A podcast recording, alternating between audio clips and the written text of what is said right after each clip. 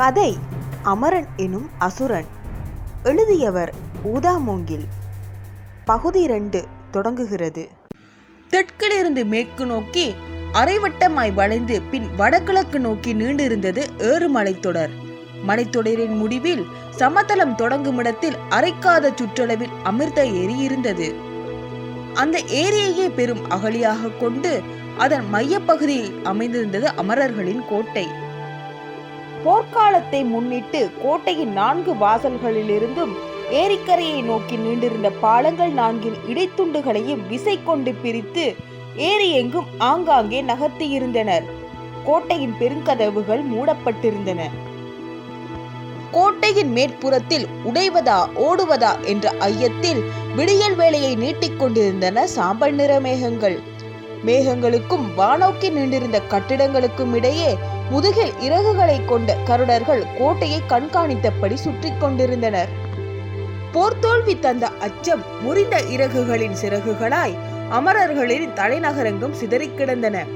பளிங்கு தரையின் மீது படர்ந்திருந்த வெள்ளை சாம்பல் கருப்பு நிற இறகுகள் யாவையும் காற்றின் கைகள் மெல்ல வருடி ஒதுக்கி கொண்டிருந்தது. போர் அவதி கோட்டை மக்களை மட்டுமல்லாது மருத்துவ உதவி நாடி உள்நுழைந்த மனிதர்களையும் தாக்கியிருந்தது. அமரர்கள் அறிவில் சிறந்தவர்களாகவும் மருத்துவத்தில் உயர்ந்தவர்களாகவும் இருந்தனர். அவர்களிடம் அனைத்து நோய்க்கும் மருந்திருந்தது. உள்ள மருந்து நோயுள்ளோரை அரணுள் இழுத்தது. நோயாளிகளுக்கென தனி மண்டபம், அங்கே அவர்களுக்கான சிறப்பு மருத்துவம் என்று அமைந்திருந்த கோட்டை அதன் வாயிற்கதவின் கைகள் உதவி வேண்டி நுழைவோரை நோக்கி விரிந்திருக்க, அவர்களை அன்போடு பற்றி அழைத்து வர கரை நோக்கி நின்றிருந்தது பாலத்தின் கைகள். ஆனால் போர் அவ்விரண்டின் கைகளையும் முறித்திருந்தது. மருத்துவ சாலையின் இடமும் மருந்தும் பற்றாக்குறையாக தொடங்கிய போது நோயுற்ற மனிதர்கள் கோட்டை நகரின் 4ஆம் சுற்று வீதிகளில் இருந்த மண்டபங்களுக்கு அனுப்பப்பட்டனர். பொது மண்டபங்களான அவற்றில் பெரும்பாலும் கந்தர்வர்களே இருந்தனர். கந்தர்வர்கள் நாடோடிகள். நாடு நாடாக சென்று அரசவையில் பாட்டு பாடியும் அரசு வீதியின் முக்கிய இடங்களில் சிற்றூர்களில் பொது மண்டபங்களில் கூத்து கட்டியும் பிழைப்பவர்கள். கந்தர்வர்கள் பெரும்பாலும் அழகானவர்கள். தங்கள் அழகை ஒப்பனை மூலம் எப்பொழுதும் பெரிதாக்கி கொண்டிருப்பவர்கள்.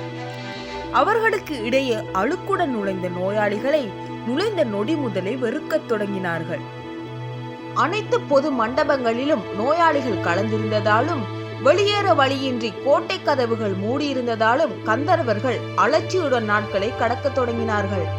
கந்தர்வர்களில் ஓரிருவர் தும்பவோ இரும்பவோ செய்தால் கூட நோயாளிகளிடமிருந்து தொற்றிக்கொண்ட பெரிய நோயின் தொடக்க அறிகுறி என்று சண்டையிடவும் சத்தமிடவும் தொடங்கினார்கள். அமரநாடு அசுரர்களுடன் வெளிப்போரை சந்தித்துக் கொண்டிருந்த பொழுது நாடோடிகளுக்கிடையேயான உட்போரையும் அனுபவித்துக் கொண்டிருந்தது. விடியல் வேளையிலே தொடங்கிவிட்ட கந்தர்வர்கள் மனிதர்கள் இடையேயான சண்டையில் தூக்கம் கலைந்த சிறுவன் மண்டபத்தின் படியில் அமர்ந்து தாழ்வாரத்தை தாங்கும் தூண் மீது தலை சாய்த்து வான் நோக்கினான். 2 கருடர்கள் சுற்று தடுப்புகளை உடைய மரப்படுக்கையில் காயமுற்ற ஒரு கருடனை தூக்கி சென்று கொண்டிருந்தார்கள். அமரர்களின் போர் என்பது கருடர்களுக்கானது. அமரர்களின் படை என்பதே முழுக்க முழுக்க கருடர்களால் ஆனது. தங்களின் உடலில் உயிருள்ள கடைசி நொடி வரை அமரர்களை காத்து நிற்போம் என்பதே கருடர்கள் தலைமுறை தலைமுறையாக கடைபிடித்து வரும் உறுதிமொழி. காலத்தை கணிப்பதில் பெரும் நம்பிக்கையுடைய அமரர்கள் கருடர்கள் போர் புரிவதற்கான திட்டங்களை வகுத்து தருவார்கள். போரின் வெற்றி அமரர்களையும் தோல்விகள் கருடர்களையும் சேர்ந்து கொண்டிருந்தது. இறுதியாக நிகழ்ந்த அசுரர்களுடனான போரில் கருடர்கள் பெரும்பாலானோர் கை கால் இறகுகளை இழந்திருந்தனர். போர் தற்காலிக இடைவேளையில் உறங்கிக் கொண்டிருக்க போர்க்களத்தில் உறுப்புகளை இழந்திருந்த கருடர்களை கோட்டையினுள் மருத்துவசாலைக்கு கொண்டு செல்லும் பணி நடந்து கொண்டிருந்தது. இடது பக்க இறகை இழந்த கருடனை மரப்படுக்கையில் சுமந்தபடி வந்த கருடர்கள் இருவரும் மருத்துவசாலையின் 3ஆம் தளத்தில் வெளிப்புறத்தில் நின்றிருந்த உப்பரிகையின் மேல் இறங்கினர். இறகுகள் இரண்டும் ஒன்றோடொன்று குறுக்காய் இணைந்து முதுகோடு ஒட்டிக்கொண்டன. இடையின் இடதோரத்தில் இருந்து நீண்ட உடைவால் கணுக்காலிடம் தன் கூர்முனையை காட்டிக் கொண்டிருந்தது. வலது பக்கத்தில் இடையிலிருந்து தொங்கிய தோளாடை குறுவாள்களையும் அம்புகளையும் தாங்கியிருந்தது. கருடர்கள் இருவரும் மருத்துவசாலையினுள் நுழைந்த போது எங்கும் குருதியின் வீச்சம். காயங்களை மட்டும் அடைந்திருந்த கருடர்களுக்கு அமர்தூற்றின் துளியை கொடுக்கும் பணி முடிந்து உடலுறுப்புகளை இழந்த கருடர்களுக்கான பணிவிடை தொடங்கப்பட்டிருந்தது. உறுப்புகள் துண்டிக்கப்பட்ட பகுதியை அமர்தூற்று துளி கலந்த பாலினால் கழுவி பச்சிலை களிம்பிட்டு அதை பருத்தி துணியால் மூடி கட்டி கொண்டிருந்தார்கள் அமரர்கள்.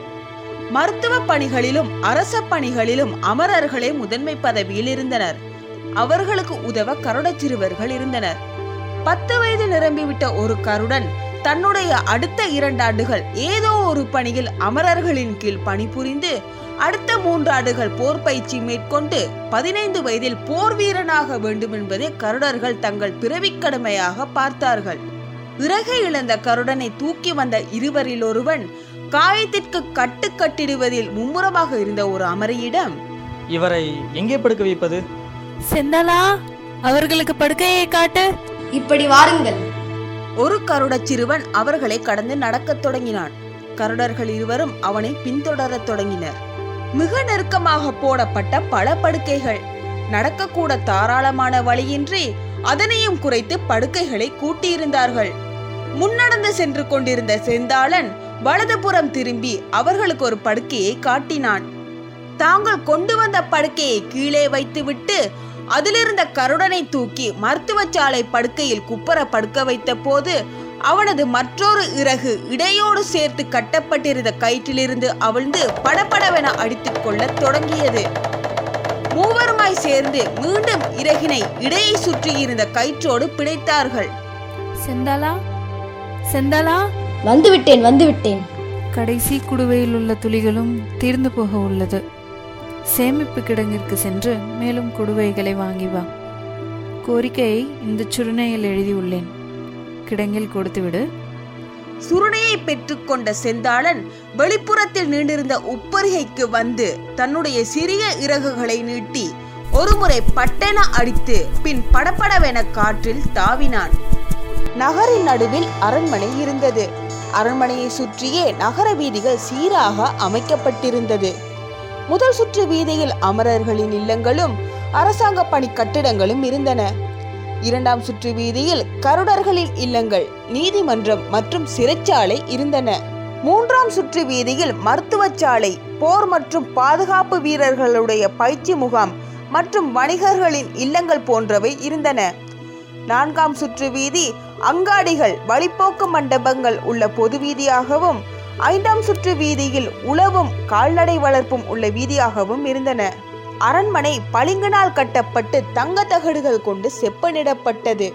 அரண்மனையினுள் அரசவை நோக்கி நீண்டிருந்த பளிங்கு பாதையில் அமரர்களின் அரசன் வச்சிரன் அரசவை நோக்கி நடந்து கொண்டிருந்தான். அரசனை தொடர்ந்து முதன்மை அமைச்சன் உச்சிக்கிழான் வந்து கொண்டிருந்தான். இருவருமே ஒரே அளவு உயரம், சிகை கருப்பும் வெள்ளையுமாக பின்னியிருக்க நீண்ட நாள் இளமை உடலில். வச்சிரன் கட்டுடலுடனும் உச்சிக்கிழான் பருமனேறிய உடலுடனும் இருந்தனர். வச்சிரனின் இடையை சுற்றியிருந்த பொன்னெய்த பட்டாடை வலது புறத்திலிருந்து மேல் நோக்கி மார்பை குறுக்காய் கடந்து இடது தோள்பட்டை வழி மீண்டும் முதுகை குறுக்காய் கடந்து இடையோடு இணைந்திருந்தது. அமரர்களின் பொதுவான உடையமைப்பு தகுதி பொருட்டு, பதவி பொருட்டு உடையின் தரம் மட்டும் மாறுபட்டது. அரசவை மண்டபம் இருந்த வளாகத்தில் நுழைந்த வச்சிரனும் பின்தொடர்ந்து வந்த உச்சிக்கிழானும் இடது புறத்தில் வளைந்து மேலேறிய படிகள் வழி மேல்தளத்தில் இருந்த ஆலோசனை மண்டபத்தின் முன் வந்தார்கள்.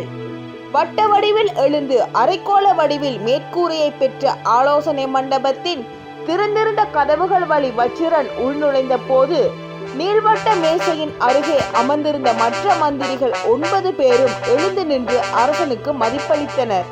தங்களது இருக்கைகளிடம் வச்சிரனும் உச்சிக்கிழானும் வந்த பின் வச்சிரன் தனக்கு நேரெதிரே இருந்த அமரகுலகுரு சீலனுக்கு தலைத்தாழ்த்தி மதிப்பளித்த பின் மற்றவர்களை அமரச் சைகை செய்துவிட்டு தானும் அமர்ந்தான். சிலரோடு நிலவிக் கொண்டிருந்த அமைதியை சாளரம் வழி உள்நுழைந்த காற்று பயன்படுத்தி கொண்டு உலாவியும் உரையாடியும் கொண்டிருந்தது. செந்தாளன் முதல் சுற்று வீதியில் உள்ள அமிர்தூற்று துளிகளின் சேமிப்பு கிடங்கின் முன் தரையிறங்கினான். சுருணையை சுமந்தபடி உள்நுழைந்தவனை அலைச்சல் நிரம்பிய முகத்துடன் கிடங்காளன் எதிர்கொண்டான். என்ன? நான் 2ஆம் மருத்துவ சாலையிலிருந்து வருகிறேன். அங்கே துளிகள் அடங்கிய குடுவைகள் தீர்ந்துவிட்டது. மேலும் வேண்டும் என்பதால் மருத்துவர்கள் அனுப்பியுள்ளார்கள். இது அவர்கள் கொடுத்த சுனை. ஊற்று நீரை ஆற்று நீர் போல் பயன்படுத்துகிறீர்கள் போல. தேவைக்கேற்பதால் பயன்படுத்துகிறோம். காயங்கள் அதிகம், காயப்பட்டவர்களும் அதிகம். காயமடைந்தவர்கள் அனைவரையும் கொண்டு வந்தாகிவிட்டதா?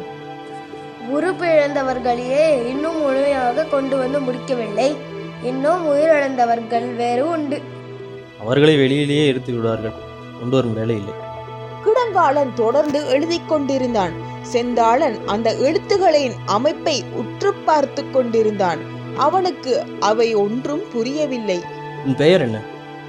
நான் செந்தாளன். எங்கே வசிக்கிறாய்? மூன்றாம் சுற்றில் உள்ள வடமேற்கு வீதியில். சுருணையில் எழுதி முடித்துவிட்டு அதன் கீழ் வலதோர பகுதியில் முத்திரையிட்டு சுருணையை சுருட்டி செந்தாளனை நோக்கி நீட்டினான் கிடங்காலன். என்ன? உடனடியாக அரசவை மண்டபத்திற்கு செல். அங்கே உள்ள காவலாளிகளிடம் இதனை முதன்மை அமைச்சர் உச்சிக்கிளாரிடம் கொடுக்க வேண்டும் என்று சொல்லி அவரிடம் கொடுத்து இதில் அவருடைய முத்திரையை பெற்றுவார். ஏன்? ஏனென்றால் முதல் தளத்தில் உள்ள அத்தனை அமிர்தூட்டு குடுவையிலும் தீர்ந்துவிட்டன. இனி வேண்டுமென்றால் அடித்தளம் தான் செல்ல வேண்டும். அதற்கு முதன்மை அமைச்சரின் அனுமதி வேண்டும். ஆனால் அங்கே மருத்துவ சாலைக்கு அமிர்தூற்று தொழில்கள் உடனடியாக வேண்டுமே. அதற்காக தான் சொல்கிறேன், உடனடியாக செல் என்று. கிடங்காலனிடமிருந்து சுருணையை பெற்றுக்கொண்டு செந்தாளன் சேமிப்பு கிடங்கை விட்டு வெளியேறினான். ஆலோசனை மண்டபத்தில் அமர்ந்திருந்த வச்சிரன் பேச்சை தொடங்கினான். போரில் கருடர்களின் நிலை என்ன? மிகவும் மோசம்தான். நிறைய காயங்கள், உறுப்பிழப்புகள் மற்றும் உயிரிழப்புகள் வேறு. தவறு கருடர்கள் மீதுதான். நாம் வகுத்து தந்த திட்டத்தின் கீழ் அவர்கள் போரிடவில்லை. அவர்கள் என்ன செய்வார்கள்? அசுரர்கள் தொடர்ந்து சூழ்ச்சிகரமாக திட்டங்களை குழப்பிடும் பொழுது அவர்கள் என்ன செய்வார்கள் என்றால் அவர்கள்தான் அந்த சூழ்ச்சியையும் முறியடிக்க வேண்டும். சரி, கருடர்களை குற்றவாளிகள் ஆக்கிவிடுகிறோம். நம்மை காக்க உள்ள வேறு நம்பிக்கைகள் என்ன? முதன்மை அமைச்சன் உச்சிக்கிளான் கேட்டபோது அவை மீண்டும் அமைதியானது. குலகுரு சீலன் அந்த அமைதியை உடைத்து பேசத் தொடங்கினார். காலம் காலம் ஒன்றுதான் என்றும் நம்முடைய முதன்மை நம்பிக்கை. ஆனால் இப்பொழுது உள்ளது நமக்கு நலம் தரும் காலம் இல்லையே. அதை உருவாக்க வேண்டியதுதான் நம் வேலை. காலம் தானாக மாறக்கூடியது. அதை தனக்கேற்றாற்போல் மாற்ற வல்லவனே ஆளவும் வல்லவன். என்ன செய்ய வேண்டும்? ஒரு பிறப்பு நிகழ வேண்டும், அதுவும் சரியாக நான் குறிப்பிடும் நேரத்தில். இறப்பும் தானாக நிகழக்கூடிய ஒன்றுதானே. முன்பு கூறியதுதான் இதற்கும் பதில். நிகழ்த்தினால் காலம் நம்மசம் வரும். எதிரிகளை விரட்டிவிடலாம். ஒரு பிறப்பு, வெறும் ஒரு பிறப்பு 1000 உள்ள அசுரர்களை 100 உள்ள கருடர்கள் வென்றிட உதவுமா? அமைச்சனின் குரலில் நம்பிக்கையின்மை விரிந்திருந்தது. காலத்தை பெரிதும் மதிக்கும் அமரர்களையே காலத்தின் மீது நம்பிக்கையின்றி போக செய்திருந்தது அசுரர்களின் தாக்குதல். நம்பிக்கையின்மையின் குரல் நீண்டது. நமக்கு துணை வேண்டும். அவர்கள் ஏரியை கடந்து கோட்டைச்சுவரை உடைத்து உள்வர திட்டங்கள் வைத்துக் கொண்டிருக்கிறார்கள். பாலங்களைப் போலவே நம்பிக்கைகளும் துண்டு துண்டுகளாய் கிடக்கின்றன. இந்த நேரத்தில் போதிய படையும் இன்று துணையும் இன்று அவர்களுடன் மோதுவது தற்கொலைக்கு நிகர்தான். ஆலோசனை மண்டபம் அமைதியானது. போர் அமைச்சனான சூதனன் எழுந்து நின்றான். என்னால் ஒரு துணைக்கூட்டத்தை கொண்டு வர முடியும். அது சற்று கடினமான வேலையும் கூட. ஆனால் அதற்கு எனக்கு ஒரு சிறுவன் தேவை. போர் அமைச்சன் சூதன் அவ்வாறு கூறி முடித்த நொடி செந்தாளன் அரசவை மண்டபம் இருந்த வளாகத்தினுள் நுழைந்தான். பகுதி 2 முடிவடைந்தது. அமரசுரன் தொடர்வான். நன்றி.